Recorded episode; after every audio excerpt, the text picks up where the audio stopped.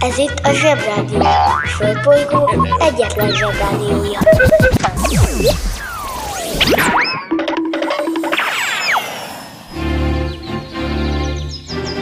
Zsebrádió!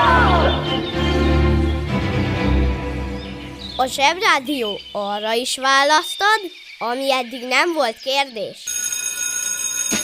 Bemegyek az oviba, suliba Mindig a mamám hoz a buliba De mikor a papa hoz a tutiba Rendszeresen csemmegézünk sütiba.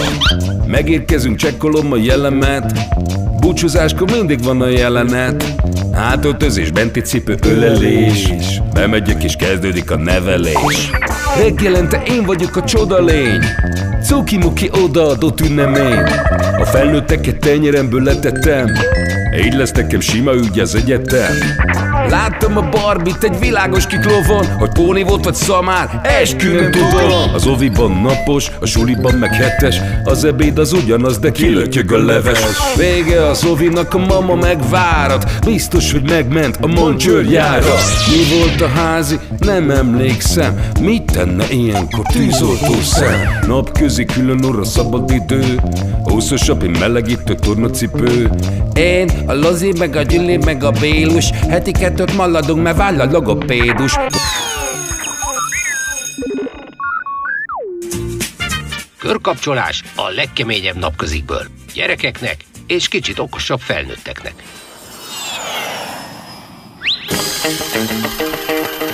Kiki csoda, micsoda, mit csinál és miért? Hatalmas jó hírem van, bizonyára emlékeztek arra, hogy az elmúlt napokban arról beszéltünk, hogy az oroszok, illetve a szovjetek, mert régen a szovjetek voltak az oroszok, itt álljunk meg egy szóra. Először az oroszok kieviek voltak. Úgy hívták őket a kievi rusz. Ebből a rusz szóból jön az orosz. Szóval a kieviség után oroszok lettek, aztán szovjetek, aztán fák. Tényleg fák. Ez egy rövidítés, azt jelenti független államok közössége. Fák. Na, mondtam a vonalat, ugorjunk vissza, szóval kievi orosz, szovjet, fák, orosz. Megbeszéltük, ezzel nem foglalkozunk többet. Ma. Szóval a szovjetek elküldtek a Venyera 4 űrszondát a Vénuszra. De a Venyera 4-en semmilyen értelmes dolog nem volt, csak egy szovjet címer, meg egy szovjet zászló. Meg is jegyeztem ezzel akkor, hogy ezzel az erővel ugye pufikukit is vihettek volna a Vénusz lakóknak, mert akkor legalább lenne rá sanszunk, hogyha elfogy, akkor ide jönnek még egy zacskóért. Úgy látszik, hogy ezek a derék szovjet emberek, ezeknek is eszébe jutott, hogy elég nagy hülyeség méregdrága rakétákat lövöldözni bolygókra, szovjet címerrel, mert ennek semmi értelme. Gyerekek, kiváló hírem van. Rögtön kettő is. Az első az, hogy a felnőttek talán mégis fejlődőképesek. Szemben azzal, hogy megismertük őket, hiszen feltűn nekik, hogy mekkora maraságot csinálnak, és ez ritka dolog. A másik jó hírem a következő. 1975. október 22-én a szovjet Venyera 9 űrszonda leszállt a Vénusz felszínére, és TV felvételeket közvetített. Szemfüles zsebhallgatók persze rögtön kiszúrták, hogy először a Venyera 4 ment oda teljesen feleslegesen, és ezek szerint oda ment a Venyera 5, a 6, a 7 és a 8 is, de végre a 9-re szereltek egy kamerát. Gratulálok! Na, ugorjunk, mert most jön ez a bizonyos előre elképzelős dolog. Tehát végre beleraktak a venyerába egy kamerát, hogy lássuk, mi van ott. A kamera tudományos elnevezése, nagy figyelj, panoráma telefotométer. És majdnem 6 kiló.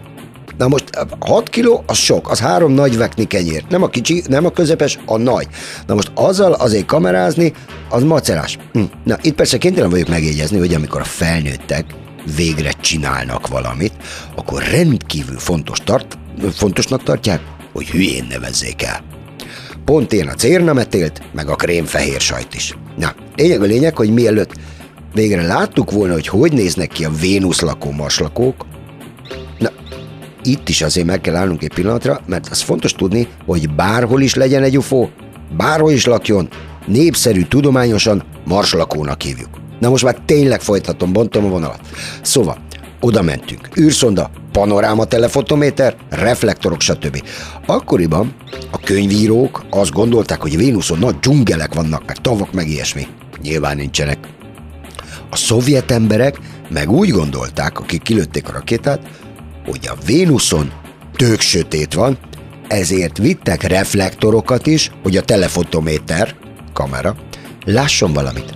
Erre kiderült, hogy a Vénuszon egyáltalán nincs tök sötét, sőt, idézem a tudósokat, a Vénusz annyira világos, mint Moszkva egy felhős júliusi napon. Nyilván a reflektorok helyett betehettek volna akár pufikukit is, mert az is jó sok helyet foglal, és az is haszontalan. Vagy betehettek volna például valami hasznos cuccot, mondjuk elemeket a kamerába, mert akkor még most is működne, és facetime-ozhatnánk a maslakokkal. Megáll az eszem.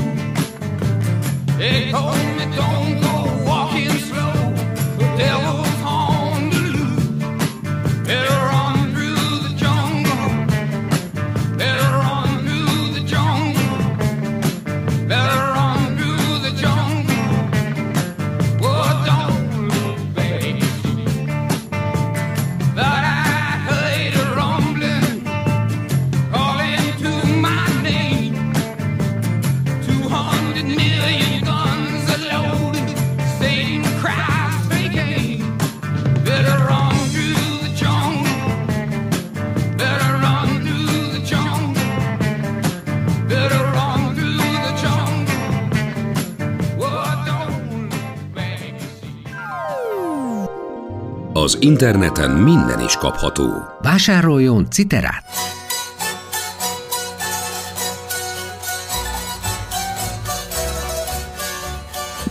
A citera kitűnő szórakozás, akár baráti összejöveteleken is. A műsorszám Citera. megjelenítést tartalmazott. Máshol más. Mióta világ a világ, és hatalmasok léteznek, akik uralkodnak mások felett, úgy tűnik egy dologban teljesen egyformák, hogy a legfőbb tennivalójuk az, hogy megtartsák a hatalmukat. Ez nem tudom miért ilyen érdekes dolog, nekem soha nem volt hatalmam, és nem is nagyon hiányzik, de ők tudják, hogy miért. A hatalom megtartása érdekében pedig mindenféle eszközt hajlamosak felhasználni. A zsarolást, a hazugságot, az erőszakot, meg a tiltást. Valamiért azt hiszik, hogy az emberek fejébe is be lehet nyúlni, és erőszakkal azt is lehet befolyásolni, hogy hogyan gondolkodjanak. Ezért aztán időnként kitalálják, mit szabad és mit nem gondolni. Ezért kifejlesztettek egy módszert, amivel ezt próbálják befolyásolni. A neve pedig cenzúra. És most kapcsoljuk az okostelefon. Cenzúra. A cenzúra információk felügyelete. Elsősorban politikai és morális alapokon. Szűkebb értelemben csak az államilag gyakorolt, külön erre a feladatra alakult szervek által végzett információszűrést nevezzük cenzúrának, amely elsősorban a hírlapok és műalkotások megcsonkítását vagy betiltását eredményezheti. Tágabb értelemben azonban az információknak a szélesebb nyilvánosság előli mindenfajta elzárását cenzúrának nevezzük. Vagyis a hatalmon lévők megpróbálják befolyásolni, hogy a közönséghez milyen információ jusson el, és mi ne.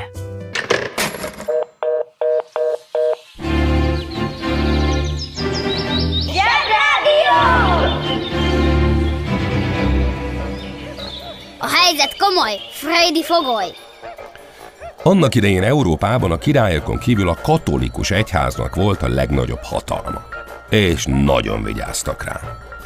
Mikor az általunk ismert Bibliát összeállították, igen, ők állították össze, azután az összes olyan történetet, amit kihagytak belőle, megpróbáltak megsemmisíteni, hogy senki ne tegyen fel kérdéseket arról, hogy, hogy biztos nem bukik-e meg valahol a sztori. Aztán a zsidók szent könyveit, az arabok szent könyveit is igyekeztek eltüntetni, kevesebb sikerrel. Addig nem nagyon volt nehéz dolguk, amíg el nem indult a Gutenberg féle könyvnyomtatás. Mert csak kézzel írt könyvek voltak, és azokat is főleg a papok tudták elolvasni, de a nyomtatott könyvek megjelenésével sokkal nehezebbé vált a tiltás betartása. Galamnak valaha merész álmai voltak, de mióta Waldorfos apuka lett, megtanulta, mi az a keresztöltés. A katolikus egyház készített egy listát azokról a szerzőkről és művekről, amiket tilos volt olvasni és terjeszteni. Ezt a listát úgy hívták, hogy Index Librorum Prohibitorum, vagyis tiltott könyvek jegyzéke. Olyan szerzők voltak rajta, akiket ma már mindenki ismer. Például Defoe Robinson szerzője, Victor Hugo, Emmanuel Kant, Montesquieu, Pascal, Rousseau, Spinoza, stb. Ezek főleg felvilágosult gondolkodók, meg írók voltak, akik nem hittek el mindent a világról, amit a papok állítottak. Képzeljétek el, hogy csak 1966-ban, tehát 60 évvel ezelőtt szüntették meg ezt a listát. Már volt akkor sugárhajtási repülő, telefon, tévé, űrrakéta is. És a katolikus egyház még mindig próbált könyveket és gondolatokat betiltatni. Szóval a hatalmasok hadd próbálkozzanak megállítani a szabad gondolatot. Van, aki ma is próbálkozik ilyesmivel. De ne aggódjatok, amíg van zsebi, addig semmi esélyük. Főzik-e só? Ott főzek ma magamnak, ott főzek ma magamnak. Háromféle kaja van. Leves, második, finomság. A fura nevűeket meg el is magyarázzuk nektek. Mi lesz ma a kaja? Lúdláb torta. Lúdláb torta? Ez egy finomság, de a lúdhoz és a lábához nem sok köze van. Csak annyi, hogy háromszög alakú, és ez egy kicsit hasonlít a lúd lábának formájához. Na mindegy, igazából ez egy csokis meggyes torta. Inkább Denkiek, nagyon fáj a hasam.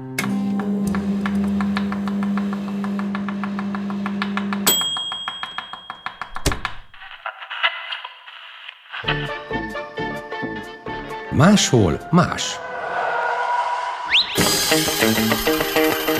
Ki kicsoda, micsoda, mit csinál és miért? Október 20-án van a születésnapja Dracula alakítójának Blaskó Béla Ferenc Dezső, magyar származású amerikai filmszínésznek, azaz, ahogy ismerjük, Lugosi Béla bácsinak. 1882-ben született meg először, aztán utána a vámpíros filmekben persze újra meg újra, hiszen a vámpírok úgy tudom minden reggel megszületnek, illetve nem reggel, bocs, este. Persze, hogy este, hiszen nem bírják a napfényt. Elég vacak lehetett neki a Lugosi Béla bácsinak világsztárnak lenni, mert ő volt a Dracula, úgy, hogy nappal nem mehetett az utcára szegény, ugye, mert nem bírta a napot, este meg gondolom az akkori gyenge közvilágítás mellett alig ismerték föl. Ráadásul szegény Béla bácsi fekete-fehér filmekbe huhogott, meg harabdálta a női hölgyek nyakát, de abban az időben még nem voltak hangos filmek, úgyhogy amikor harabdálta, meg gondolom denevérré változott, akkor egy zongorista püfölte a film alatt a zongorát a moziban, ijesztően, hogy a nézők betoljanak. Purák ezek a filmek, mert néha nem tudok rajtuk eligazodni, mert ugye a vámpíros denevér, az nem jó. A Batman meg jó. Húzd jobban, menj el a munka, aki itt van, mindenki húzza. Mi lesz, ha nagy leszel? Vámpír. A vámpírság nem alapértelmezett foglalkozás, inkább egyfajta állapot, ami viszont kőkemény melóval jár. A vámpírok olyan éjszakai lények, akik nem mehetnek ki a fényre. Az éjszaka leple alatt tevékenykednek, és vagy csak úgy mehetnek be egy házba, ha bekopognak és behívják őket, vagy a különleges képességeikkel képesek akárhová bejutni, bár megszentelt földre többnyire nem. A klasszikus variáció szerint a vámpírok sírjukból kikelt holtak. A bőrük sápat, nagy szemfogaik vannak, többségében földön túli szépséggel, csáberűvel felruházott emberszerű alakok, és az étkezési szokásaik, pontosabban a lehetőségeik igen-igen korlátozottak. Hallottunk már vegetáriánus vámpírokról is, de fogalmunk sincs, hogy mi tehetnek. Talán tejet alak tehet. Working in a coal mine. About to step down, working in a coal mine.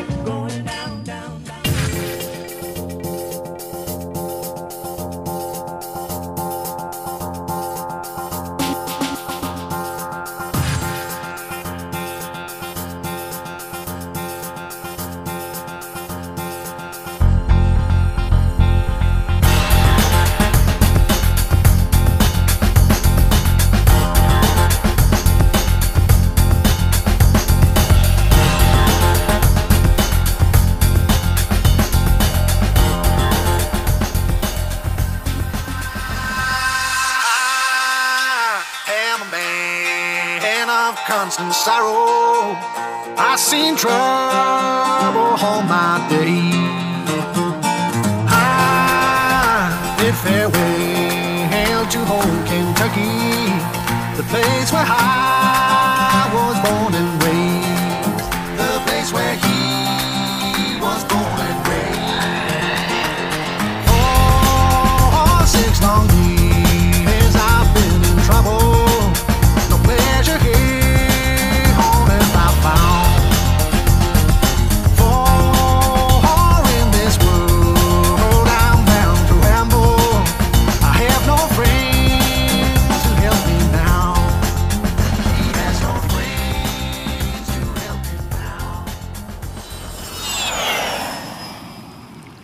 Mindeközben Japánban.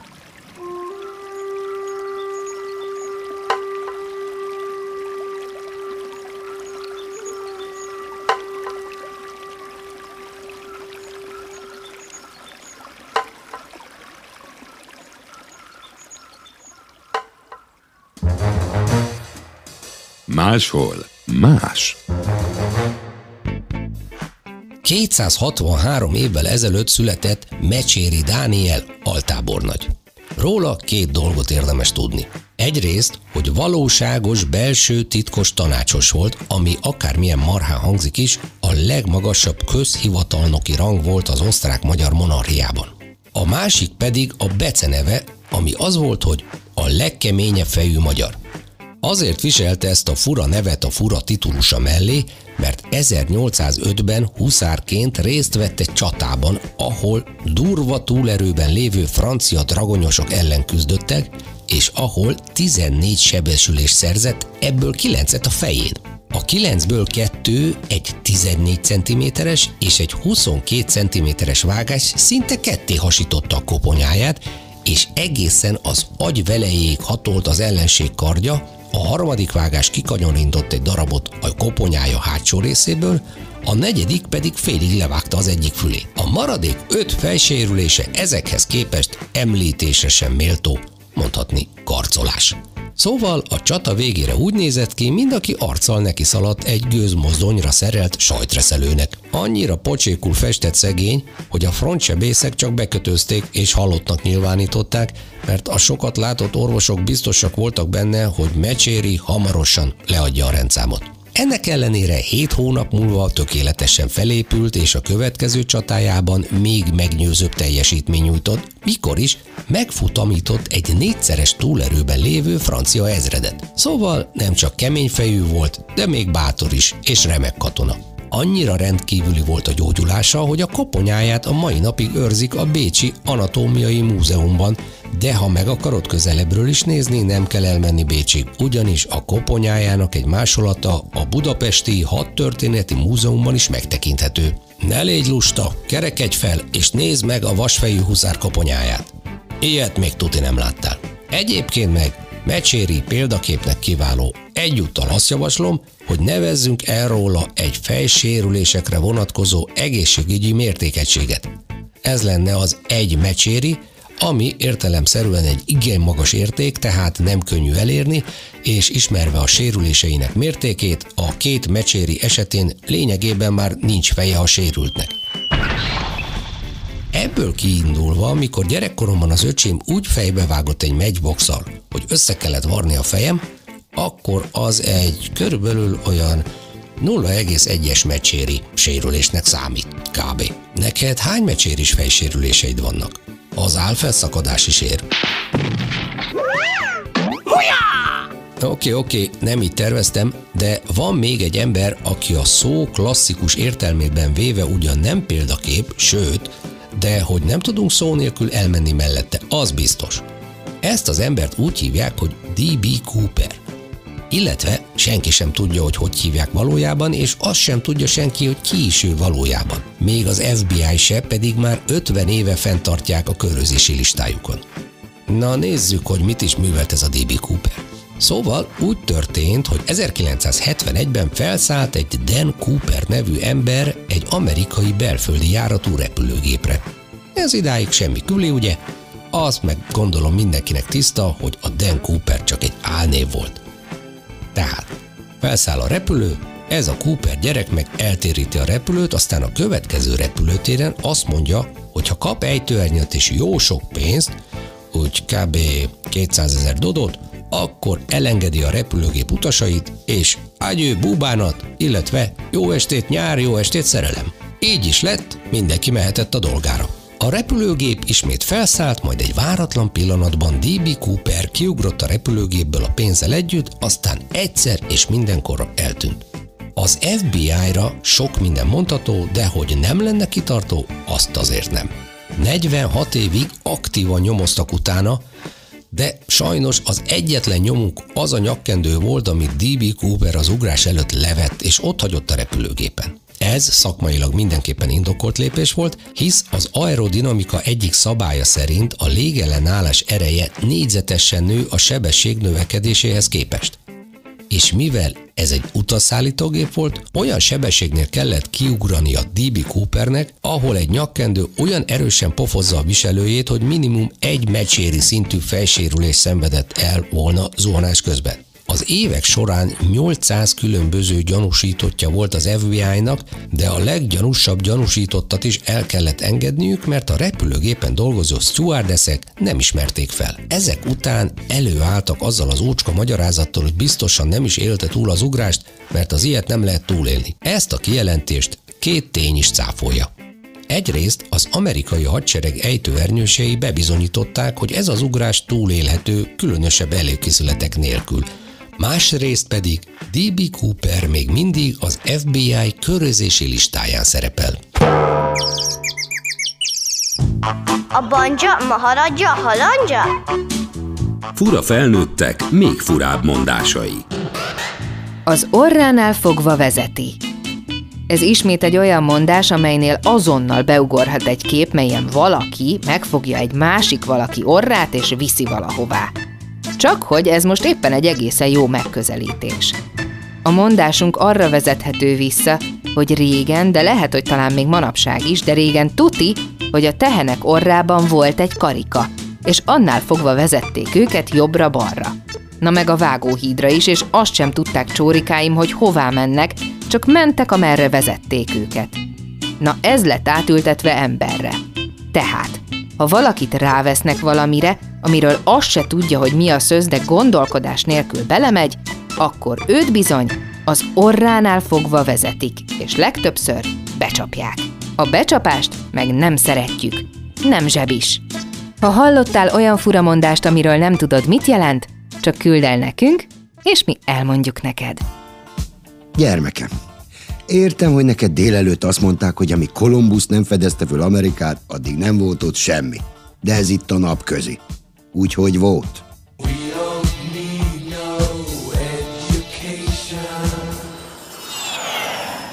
Máshol más. 1946. októberének végén sugározták az első szponzorált televízióadást, a Geographically Speaking-et, ami egy utazós tévéműsor volt. És a szponzor a Bristol Myers nevű gyógyszergyár volt. Na, itt rendet kell tennünk a fejekben. Az ma már teljesen megszokott, hogy nézzünk valamit a tévében, a telefonon, a rádión, hallgatjuk, és egyszer csak bemondanak egy céget, aki boldog embereknek remek termékeket árul, stb. Ezen természetesen már meg se lepődünk, ez a hétköznapok része, így működik az úgynevezett média, ilyen reklámokkal. A média az újság, az internet nagy része, a tévé, a rádió, sőt a fent említett olcsó csirkés óriás plakátok is. De fontos, hogy különbséget tegyünk a hirdető, a szponzor, a mecénás és a névtevő, jótevő, és akárhány fajtája is legyen még annak, aki pénzt ad. Szóval, hogy rakjunk rendet ezek között. Ugye, a névtelen jótevő odaadja a pénzt, mert látja, hogy akinek odaadja, annak szüksége van rá. Odaadja, bedobja neki az ablakon, mi régen a Mikulás. Ezután van a szponzor, aki egy, egy dolog, egy tartalom, például egy zsebrádió létrehozásában és működtetésében segít, csak nem bemondó lesz, vagy okostelefon, hanem ad pénzt mikrofonra. A jó szponzor nem csak megígéri, hanem oda is adja. Ezért a zsebrádió tartalom mindig bemondja, hogy köszöni szépen, és ezen mind a ketten jó járnak, mert az emberek, akik szeretik a zsebrádiót, szeretik azt, hogy a szponzor jó dolgokra költi azt a rohadt sok pénzt, amit az embereken keres. Oké, okay, ez is megvan, már a szponzor.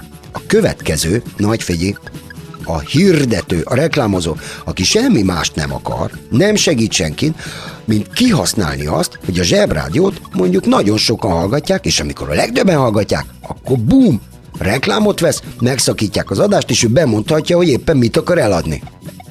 Nagyon kedvező, tudjátok, ismeritek.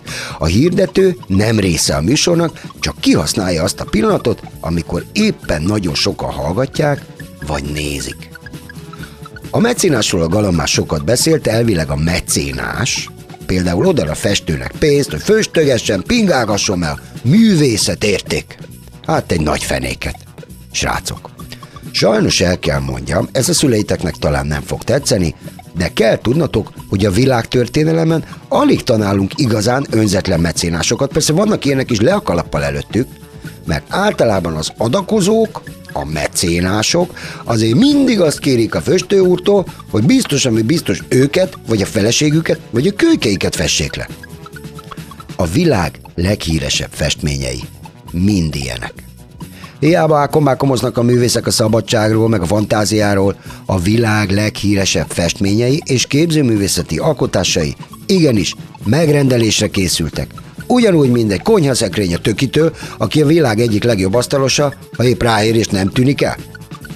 A világ legértékesebbnek tartott alkotásai, a Mona Lisa festmény, a teremtés freskók a Vatikánban, a firenzei Dávid szobor, sőt Picasso Lee Miller arcképe is. Hát egy, hogy is mondjam, megrendelésre készült termék. Persze ez nem mindegy konyhabútól és mind remek mű. De már ezerszer mondtam, hogy a világban nincsenek csak jó és csak rossz dolgok. Csak vegyesek.